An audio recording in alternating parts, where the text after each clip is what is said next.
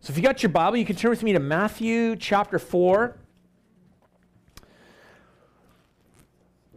And I wanted to do something a little bit different this morning. And that's this we're, we're going to have a day of uh, prayer and fasting on uh, March 11th, this Wednesday. Like Brian mentioned, uh, we'll have the church open early in the morning at 7. If, if that gives you time to come down and you want to spend a bit of time in prayer seeking the Lord before work, or if you want to come down at your lunch break or after, after work or whatever, or come to prayer that evening. We just want to take that day as a time to spend some time seeking the Lord and doing something called fasting. And uh, it's just interesting. I, I, I, just sense like that God has uh, led us to this point here this morning. And I just wanted to do this today. I wanted to just kind of rap a little bit about fasting. I'm just going to kind of shoot from the hip a little more than usual. And, um, and I want to touch on some different passages um, that, that, that deal with the issue of fasting uh, throughout the Bible. So we'll go a little bit old and new, and you got to just be ready to roll with me, okay? Is that cool? Uh, we've been doing our series, wrapped up our series in Esther. And it was back when we were in Esther chapter 4 when Mordecai had made his appeal to, um, to Esther. She'd become queen. Uh, this decree of doom, we called it, had gone out over the Jewish people. And Mordecai came to Esther and he said, Esther, I, I think God has put you in this spot for such a time as this. And he appealed to her that she go before the, the king and that she reveal the plot uh, for the destruction of her people, that she reveal the work of this man, Haman, that we called the man of the flesh. He's a picture of the man of the flesh. He's a picture of the man who, who wrestles against the work of the Spirit. And we all have Haman in our life, in a sense. We all have the fleshly man who is constantly wrestling with and standing in opposition to the work of God in our lives, wrestling for the place of priority, manipulating for the place of priority, uh, scheming so that we would serve the flesh rather than serve the work of the Spirit. And so, as Esther uh, heard the appeal and, and sensed what God was doing in her life, she asked this of Mordecai. She said, Would you go back to the people and would my people take three days to fast and pray for me? And then I will go before the king. And if I die, I die. Uh, if I perish, I perish. And that was the reply she passed on to Mordecai. And so we know the story that Mordecai went and he did everything that Esther asked, and Esther went and did everything that Mordecai had asked. And the, the people sought the favor of God on behalf of Esther. And uh, we just gone through this wonderful story about how God saved his people in the midst of that. Fasting, I would say, is just time where we choose to seek the Lord, to seek the favor of the Lord, and to set aside things of the flesh to seek things of the Spirit. And so, you know, I guess what is fasting and what is its purpose? You know, I, re- I recall this time as I was thinking about it. Um, my grandpa um, was a police officer, and after he had done his career with the VPD, he retired and he went back to his roots. He moved up to the Okanagan, like John and Annie, and he started a farm, which might be, you know, here's an idea for you. Uh, except that after that, after he had been there for a few few years and he'd gotten involved in a church, God started to stir some things in his life. And at 60 years old, he became a pastor for the first time. And he pastored two churches and continued to pastor until he was about 75. And I recall um, one time, uh, this, the second church that he was at was, was in the Fraser Valley in Rosedale. And we went to visit on a weekend, and uh, Grandpa preached to the church, and, and you know, I loved hearing Grandpa preach. He was a hero of mine, a policeman, and a preacher, and a lover of God, and just a man's man. And um, he made an appeal to his church, calling them to fast and pray. And I remember we went back to uh, their house after church that Sunday. And Grandma would always do the big spread. It was uh, the meal at their house, and we sat down, and Grandpa took his spot where he always sat at the head of the table, and he'd rest his arms, and the whole table would stand up on one end. And he prayed and he blessed the food, and then he fellowshipped with us for a few minutes, and then he graciously dismissed himself because he had called his church to pray and to fast, and he went off and he spent time in prayer. And I just never forget the impression that led, left on me as a young man as he uh, went to seek the favor of the Lord. And that's really the heart, I think, of uh, the plan for Wednesday is that we would set aside certain things of the flesh so that we could seek the favor of the Lord. We see that in the example of Jesus in Matthew chapter 4. It's interesting that right at the start of Matthew chapter 4, we read in verse 1 that, that Jesus was led up by the Spirit into the wilderness to be tempted by the devil. That sounds really fun, doesn't it? I mean, if you really stop and think about that, the Spirit of God led him both into the wilderness and to the place where he would be tempted by the devil. And we read in, in verse 2 that he fasted for 40 days and 40 nights and that he was hungry, that he set aside certain things he set aside certain appetites of his fleshly body so that he could focus on seeking the Lord. And we read that after 40 days and 40 nights, and in his hunger, the tempter came to him in verse 3, and it says that he said to him, If you are the Son of God, command these stones to become loaves of bread. But Jesus answered him, It is written, Man shall not live on bread alone, but on every word that comes from the mouth of God. I love that. Man does not live on bread alone. And sometimes, as followers of Jesus, our flesh needs to be reminded of that. I don't live solely on, by, uh, for the purposes of pleasing the appetites of my flesh. I live for the purposes of God. I live for the purposes of His kingdom. I live for the work of uh, the Spirit, and I desire to serve the purposes of the Spirit in my life with greater priority than the appetites of my flesh. And sometimes, a, a great way to demonstrate that is putting aside eating for a time of fasting. And fasting is a means, I would say, of, of just resetting priorities in our life. Your second place. The Spirit comes first. Turn with me to Romans uh, chapter 6. A great passage. We're going to just kind of bounce around like this. Romans chapter 6, a great passage on the fact that in our salvation by grace, we've been made dead to sin and alive to Christ. And as Paul talks about that, he says a few things. And he says in verse 3, I, I want to point them out as we're uh, considering this. He says this Do you not know, verse 3, do you not know that all of us who have been baptized into Christ were baptized into his death? We were buried, therefore, with him by baptism into death, in order that just as Christ was raised from the dead, by the glory of the Father, we too might walk in the newness of life. You know, one of the wonderful things about the Christian life is that we're called uh, to walk in newness of life. Jesus said a man must be born again. 2 Corinthians 5:17 says therefore if anyone is in Christ he is a new creation. The old has gone and the new has come. And, and we enter into this new spiritual life in Jesus Christ, and yet at the same time, we battle the old nature. We deal with desires of the flesh. We deal with old issues of sin, though they've been brought to the cross, though we have been made new in Christ, the old man still rears his head, so to speak. And one of the keys to fighting uh, the nature of sin in our life is not to preach, no, don't do that. You know, like the, we've all been there or sat in ministries or maybe grew up in churches where it was like that, where it was, no, that's the rules.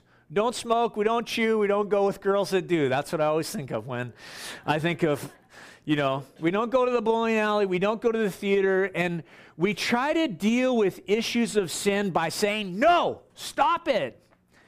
But Paul says the key to dealing with your sin is not no, it's know between the ears. What you know.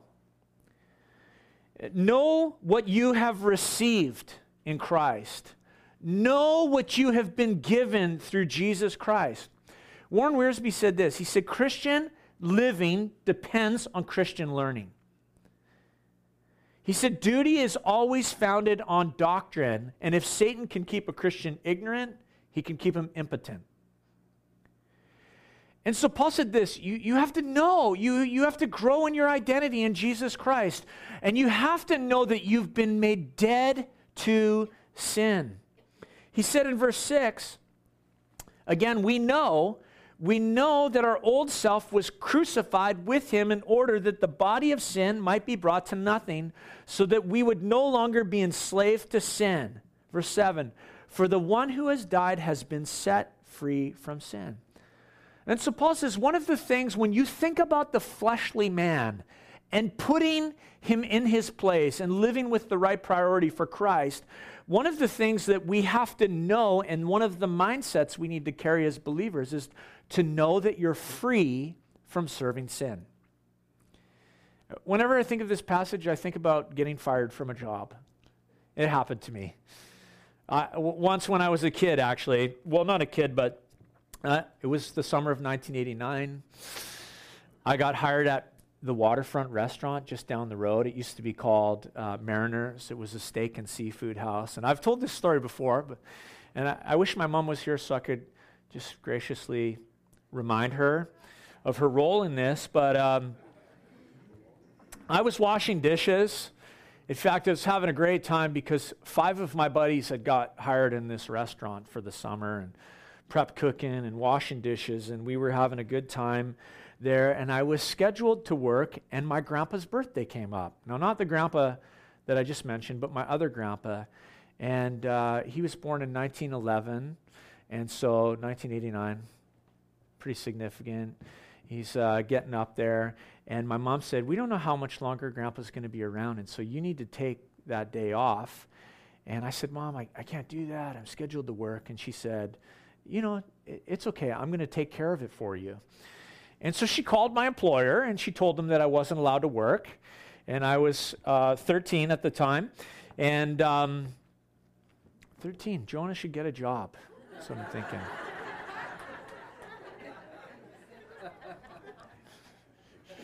Kids nowadays, eh? And, uh, and so mom called my employer, and uh, I went off to grandpa's birthday, and we had a wonderful celebration. And thankfully, he didn't die the next day or the next day. He lived for 20 more years. and my employer called me after the weekend and said, Thanks, but no thanks. We don't need moms telling us how to run our business. Uh, you're no longer employed here. And so I lost my $4.25 per hour washing dishes, and um, I was unemployed. Paul says sin is unemployed. In your life, when you consider it, it has no job, it has no place. It's, it's, it's not in the sense, if you could think about it this way, that you actually hired sin, but sin had hired you. It owned you. It was the master. It was the boss. It was the crew chief. It was the lead hand. And Jesus fired the master and he set us free. He, he fired that slave driver, and sin is unemployed. Jesus set us free. That is, unless I hire the old boss back. Oh, I kind of liked it when you whipped me. I think I'll go back there. I liked it when you beat me. I liked it when you owned me. And and we go back and we surrender ourselves to sin and we allow it to work in our lives. And one of the things Paul says we need to know is that we have been set free from the power of sin. Jesus has put sin out of a job. It's not the master. And when it when it comes to sin, we need to change our thought process about who is in charge. And one of the great ways of doing that is fasting. Appetites of the flesh, you don't run the show. I serve the things of the Spirit. So I'm setting you aside for a time so that I can seek the Lord. Uh, Paul says in verse 8, now if we know now we if we have died with Christ, we believe that we also live with him. Verse 9, we know that Christ, being raised from the dead, will never die again. Death no longer has dominion over him. For the death he died, he died to sin once for all, but the life he lives, he lives to God. We need to be reminded that we live alive unto God. What a wonderful thing. Ephesians tells us that when we were lost in our sin, we were dead. That we were dead unto the things of God. That we had to be born again so that we could be alive unto God. And so Paul says this in verse 11 he says, You must consider yourselves dead to sin and alive to God in Christ. Therefore, do not let sin reign in your, moral bo- in your mortal body to make you obey its uh, passions. Paul says you need to do some kingdom, you need to sit down and do some math in your life, spiritual math. Consider these things. Uh, the NIV says count them, do the math. How do I offer myself to God? If I've been made alive unto Him, how do I offer myself to Him? I, the scripture teaches us lots about that. You know, Paul says in Romans chapter 12, we, we offer our bodies as living sacrifice. Uh, we read here in this uh, chapter, a little bit further on in chapter 6, that we offer the parts of our bodies as instruments of righteousness to the Lord. How do we offer ourselves to God? Well, sometimes one of the ways we do that is by, again, setting aside the appetites of the flesh to seek the things of the Spirit. You know, as human beings, um, we're made in the image of God. We are triune in our nature, just as God is, uh, albeit in an inferior uh, trinity body, soul, and spirit. If, if you, just like the, our, our, our God is Father, Son, and Holy Spirit, we're body, soul, and spirit. And if you were to set the, the human uh, Trinity in a vertical order to get an understanding of who runs what, the order of the fleshly uh, person and the fleshly life is this is that the flesh is on top. The desires of the flesh, the appetites of the flesh rule the mortal body. They rule the spirit. They, they rule the thinking. The body rules over the soul, and the spirit is really on the bottom because it's dead in the fleshly man. But in the born again man, in the person that has been regenerated and born of the Spirit, the Spirit comes alive and the Spirit takes uh, the place of priority. The Spirit takes rule over the soul and over the mind and over the desires of the body and the desires, they, they must submit to the desires of the Spirit. And so the born again man is no longer ruled by the appetites of the body. That is, unless he hires the old boss back. And so Paul says in verse 13, do not present the members, your members, to sin as instruments for unrighteousness, but present yourselves to God as those who have been brought from death to life, and your members as instruments of righteousness. You know, when I think of fasting, I think, yeah, this is one of the ways that I present myself to God to be an instrument of righteousness. Uh, you're first, Lord. The things of your kingdom are first. I'm setting aside the desires of my flesh. Turn with me to Isaiah chapter 58.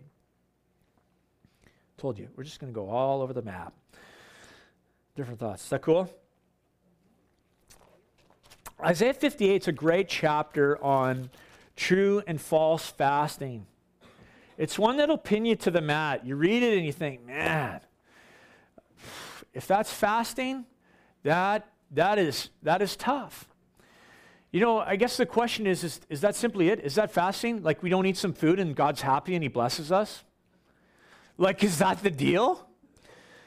And, and in, in Isaiah chapter 58, as, as Isaiah began to prophesy regarding the issue of fasting in the, the, the Old Testament and amongst the people of Israel, um, we read some things. God's speaking to them early in this chapter, and He says, You know, these people, they delight to know about me. They love to accumulate knowledge about me. You know, they, they, they seek me and they act as if they're a righteous people. Uh, they, they fast and they humble themselves. God says that. They fast and they humble themselves before me. We're going to read here. They put on sackcloth, they sit in ashes, they, they get low before me. But when the people did that, they found that they weren't getting the response from God that they hoped for. God, we, we want to know you. We've actually humbled ourselves before you. We've set time aside to do this. And so I, I you know, I, I go, is that, is that just what we're doing on Wednesday? Is it just we get low and expect God to bless us? Is that, is that, is that the picture? Well, for the people of Israel, it seemed as though God did not see what they were doing. That when they humbled themselves, they said, He doesn't even take knowledge of it. And the problems with their fasting, the Lord begins to say, is this Yeah, you fast, but on that day, you seek your own pleasure. Yeah, you fast, but on that day, you oppress your workers. Yeah, you fast and you seek me and you set time, but you don't extend mercy to those who deserve mercy. Yeah, you, you fast and then you spend the day quarreling and fighting. Verse 5 of Isaiah 58, look at that. The Lord says this Is, is such the fast that I choose? A day for a person to humble himself. So God says this Is that all you think I want? Just for you to humble yourself before me? Is it to bow down his head like a reed and to spread sackcloth and ashes under him? Will you call this an acceptable fast to the Lord? Is that what God wants? You know, I'm reminded of the words of Jesus. He said this to those that he taught in Matthew chapter 9. He said, Go and learn what this means. Go and learn what this means. I desire uh, mercy and not sacrifice. For I came not to call the righteous, but the sinners. Is fasting just simply about sacrifice? Because God is not, that's not God's that doesn't impress God. There's one sacrifice that impressed God. It happened on the cross 2,000 years ago, and it was the sacrifice for all sacrifices. And Jesus said, God desires mercy, not sacrifice. See, we are so works oriented in our thinking, so self focused that that will say, I made this sacrifice, and now, God, I expect you to acknowledge that and to work on my behalf. And, and God said, I, That's, I, I never wanted your sacrifice. I wanted you to be a merciful people. And Jesus said, You have to go and, and learn what that means. The Lord said through Isaiah, Is such a fast that I choose? A day for a person to humble himself? Is it, is it to bow down his head like a reed and to spread sackcloth and ashes under him? Will you call this a fast and a day acceptable to the Lord? See, for the people in Isaiah's day, fasting was humility without action, sacrifice without mercy. And true fasting when you think about the words of Jesus, go and learn what this means. Is I desire mercy and not sacrifice. It's to turn in every way from the self centered, self focused, flesh driven life. It, it says here in, in Isaiah 58, verse 6, I want to read through some of these verses. Go through to verse 12. The Lord says, is not this the fast that I choose? So God says, This is what I envision when you fast. This is my heart for that to loose the bonds of wickedness, to undo the straps of the yoke, to let the oppressed go free, and to break every yoke. God says, when my people fast, I also want them to free those who are in slavery. Verse 7 Is it not to share your bread with the hungry and to bring the homeless poor into your house? And when you see the naked, to cover him and not to hide your own flesh? Hide from your own flesh? Then the Lord says, Shall your light break forth like the dawn, and your healing shall spring up speedily. Your righteousness shall go before you, the glory of the Lord shall be your rear guard. Then you shall call, and the Lord will answer. You shall cry, and he will say, Here I am. If you take away the yoke from your midst, the pointing of the finger and speaking wickedness, if you pour yourself out for the hungry and satisfy the desire of the afflicted, and shall then light shall rise in the darkness and your gloom as on the noonday. And the Lord will guide you continually and satisfy your desire in the scorched places and make your bones strong. And you shall be like a well watered garden, like a spring of water whose waters do not fail. And your ancient ruins shall be rebuilt and you shall raise up the foundations of many generations, and you shall be called the repairer of the breach, the restorer of the streets to dwell in. Look, when you set aside time to fast, it's not simply about not eating and seeking the Lord.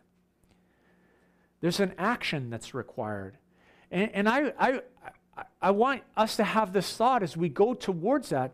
Where is God calling you to have mercy as you set aside this time? Where is God calling you to act in justice as you set aside this time to seek Him? Where is God calling you to, to share your bread with those who don't have it as you set aside time from eating bread? See, the Lord wants humility with action.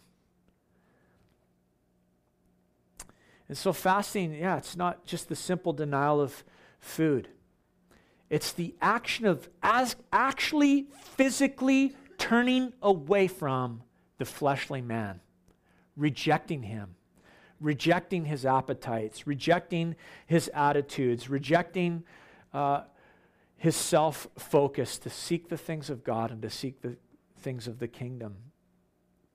Zechariah chapter 7 is an awesome passage on fasting as well. I'd encourage you to go home this afternoon and maybe read that or consider that one prior to going into Wednesday. Uh, the story of Zechariah is this is actually Zechariah parallels very closely in terms of time frame with the story of Esther. Zechariah was a prophet on the scene prophesying while the temple was being rebuilt and prophesying the way that God was going to work in the midst of his people and the future plan that he had for his people. And in the middle of the book is this short chapter on fasting. Because the people come to Zechariah and they ask this question. Because as they had been in 70 years of captivity in Babylon and in Medo Persia, and now come back to rebuild the temple, they had taken a day in the fifth month of the year, a day in the seventh month of the year, and another day on the calendar. And they had specifically, as a nation, fasted and sought God uh, three times a year for 70 years while they were in captivity.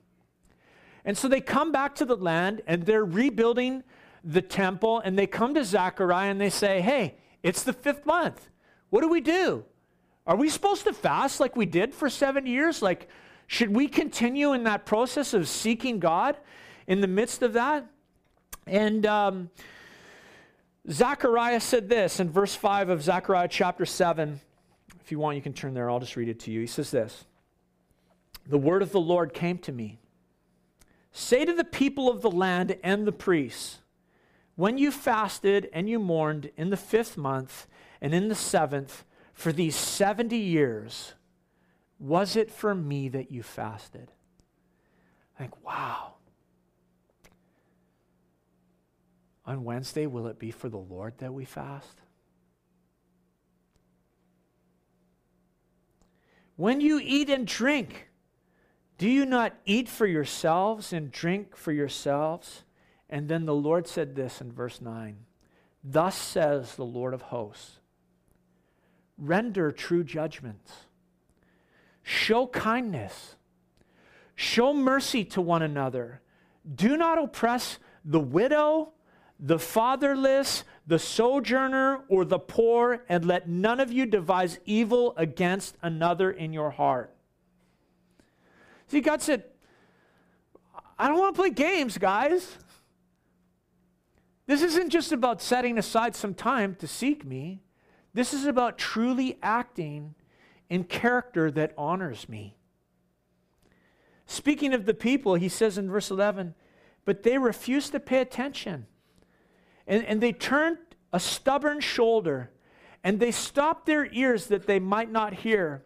They made their hearts diamond hard, lest they should hear the law and the words of the Lord, that the word, the words that the Lord of hosts had sent by his Spirit. The pictures there are, are, are really rich that Zechariah uses. They refused to pay attention. They turned a stubborn shoulder to the Lord. They stopped up their ears. I don't want to hear. No, no, no, no, no, no, no, no, no, no. to the Lord. They made their hearts diamond hard. What a picture. May God give us soft hearts, not hearts that refuse Him and His Word and the things of the Spirit. And so God says, Look, if it's just setting aside food, don't waste my time. Go eat your meals. But if it's seeking me and putting forward the things of the Spirit, then be a people who render true judgment. Be a people who are merciful. Uh, do not oppress widow or the fatherless or the poor. Don't devise evil, evil schemes against one another. Have action along with your humility before me. Uh, the prophet Joel said this. It was one that we discussed in our koinonia groups.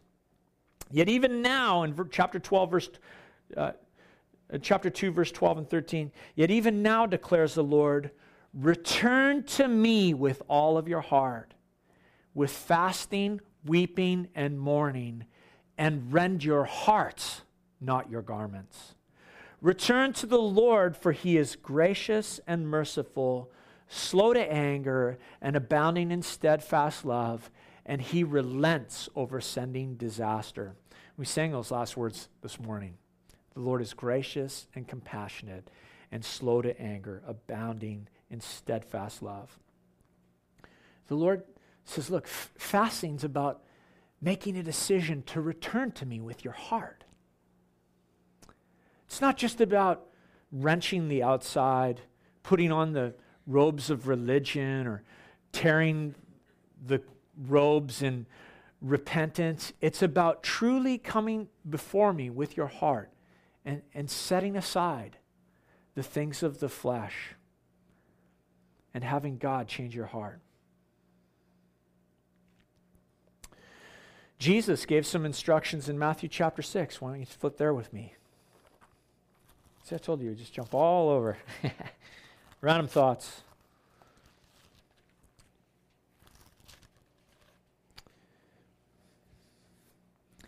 He said this, chapter 6, verse 16, fasting.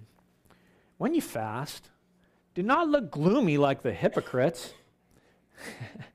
I love Jesus, eh?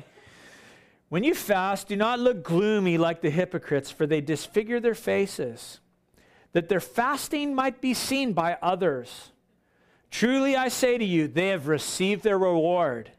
But when you fast, anoint your head and wash your face, that your fasting may not be seen by others, but by your Father who is in secret. And your Father who sees in secret will reward you. The practice in that culture was you made a scene out of it, right? You didn't bathe, didn't brush your hair. I don't know if you didn't clean your teeth. I don't know what the deal was. But they made it clear so that everyone would know how spiritual they were, that they were fasting. And Jesus said, they're hypocrites. They're not doing it for the right reason, they're doing it to be seen by men. And so he says, if you're going to do it, it's between you and God.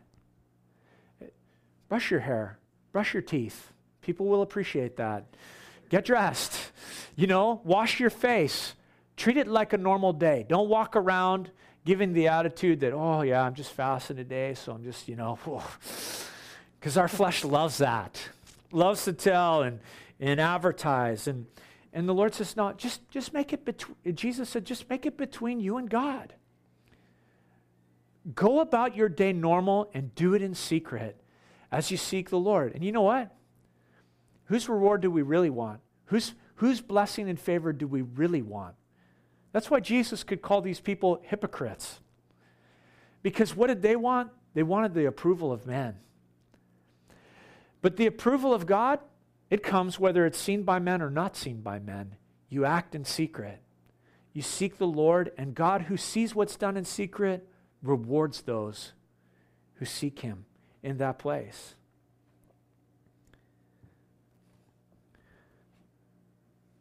So, you know, I'd encourage you Wednesday if you're thinking, man, yeah, just wear a smile on your face more than you ever do, even if your tummy's rumbling, even if you're like feeling weak.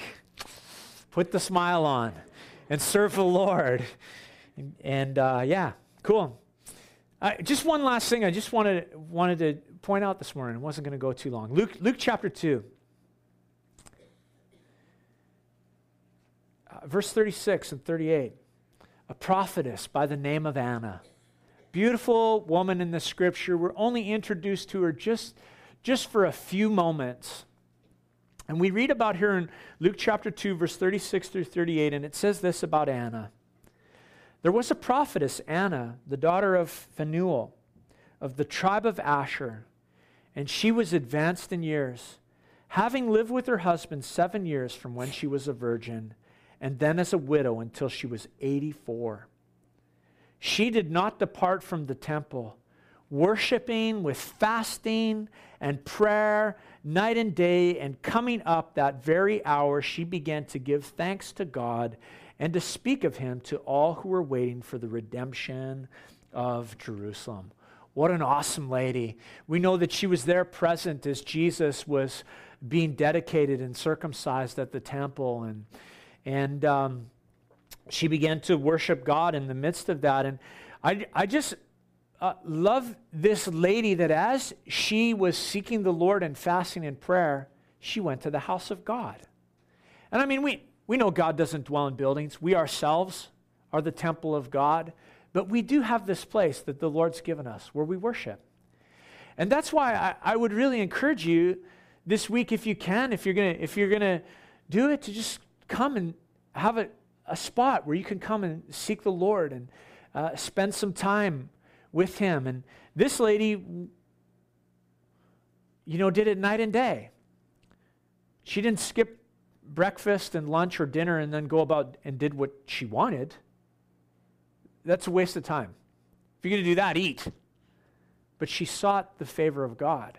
She, she went to a place, she found a place, and she began to seek the Lord and worshiped him and, and, and, and spent time in prayer and did not depart from uh, the house of God. A great example. And so this week, yeah, Wednesday, 7 o'clock, the church will be open. It'll go through um, till 9. And uh, I'm really excited about doing this together as a church because in our koinonia group, and I know the discussion was in lots of other koinonia groups, and I had so many discussions with people about fasting over the last month. I thought, yeah, Lord's putting this on our hearts as a church. We need to do this. And um,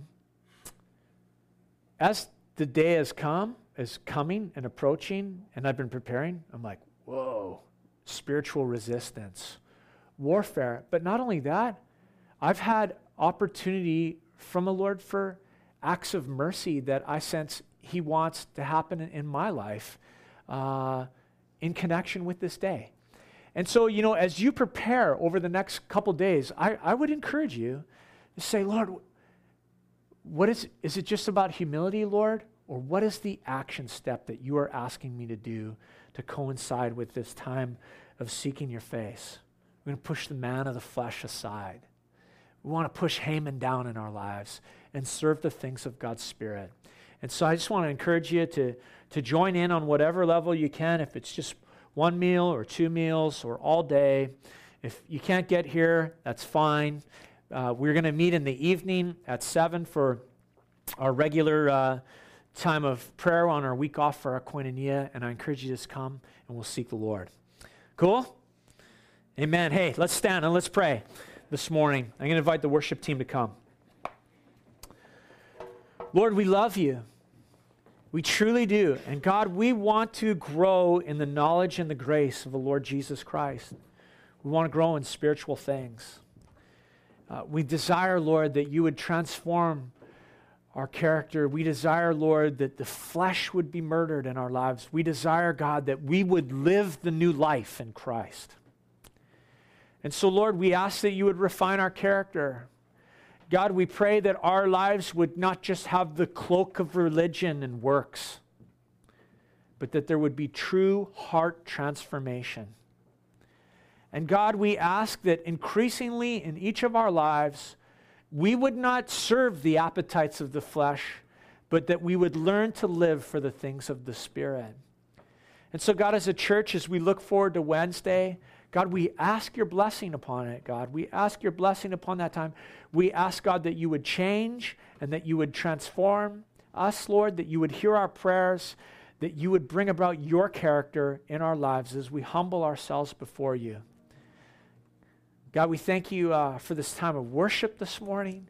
We thank you for the time in the Word. We thank you for this beautiful day outside, Lord, which you've given us to serve you. God, we want to sing your praise today. And so we bless you, Lord. Let's stand together and sing this morning.